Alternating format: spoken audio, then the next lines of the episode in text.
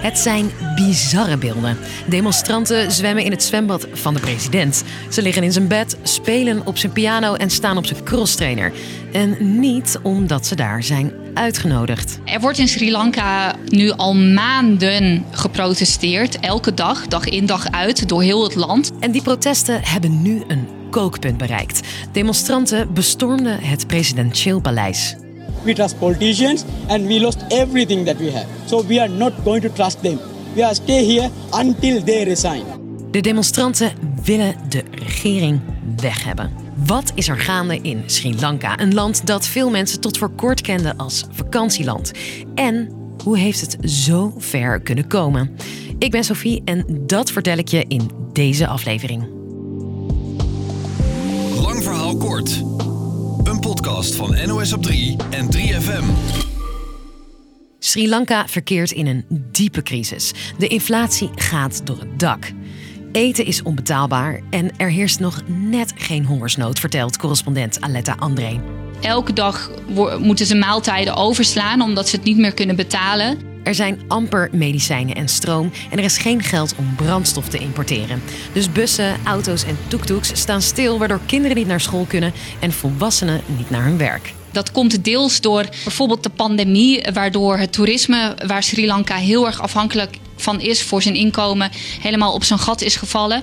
Eh, en deels komt het ook door een aantal hele slechte beslissingen van de president en zijn regering. Zo heeft hij de regels voor boeren plotseling veranderd, waardoor die hun oogsten zagen mislukken en het eten nog duurder werd. Terwijl tot voor kort eigenlijk eindelijk rustig was in het land, vertelt Aletta. Ja, Sri Lanka is een eiland, een klein land met toch heel veel verschillende etnische groepen en verschillende religies. En daar zijn in het verleden ook eh, veel spanningen tussen geweest. Er was er een hele lange burgeroorlog. Maar sinds 2009 was er vrede in het land. Maar dan, 2019. horrific breaking news out of Sri Lanka. Sri Lanka is opgeschrikt door een serie bomaanslagen. De toeristen blijven van schrik weg, corona volgt en leiderschap ontbreekt volgens de betogers. President Gotabaya Rajapaksa moet aftreden van ze. En daarvoor is nog een reden. Gotabaya komt uit een heel bekende politieke familie. Meerdere broers, zoons, neven zijn minister geweest. En eigenlijk de hele familie wordt er nu van eh, beschuldigd dat zij eh, al die jaren veel te rijk zijn geworden. Dus corrupt zijn geweest, eh, geld hebben verduisterd ten koste van het land. En daarbij was Rajapaksa ook legerbaas tijdens de burgeroorlog en is er onvrede over het gebrek aan onderzoek naar mensenrechten schendingen. De betogers voelen zich verraden door hem en zijn familie. Dus op 9 juli lopen ruim 100.000 mensen uit alle lagen van de samenleving naar de hoofdstad Colombo. En dat is bijzonder, zegt Aletta. Dat benadrukken de mensen die meedoen ook dat zij van alle bevolkingsgroepen komen, van alle religies.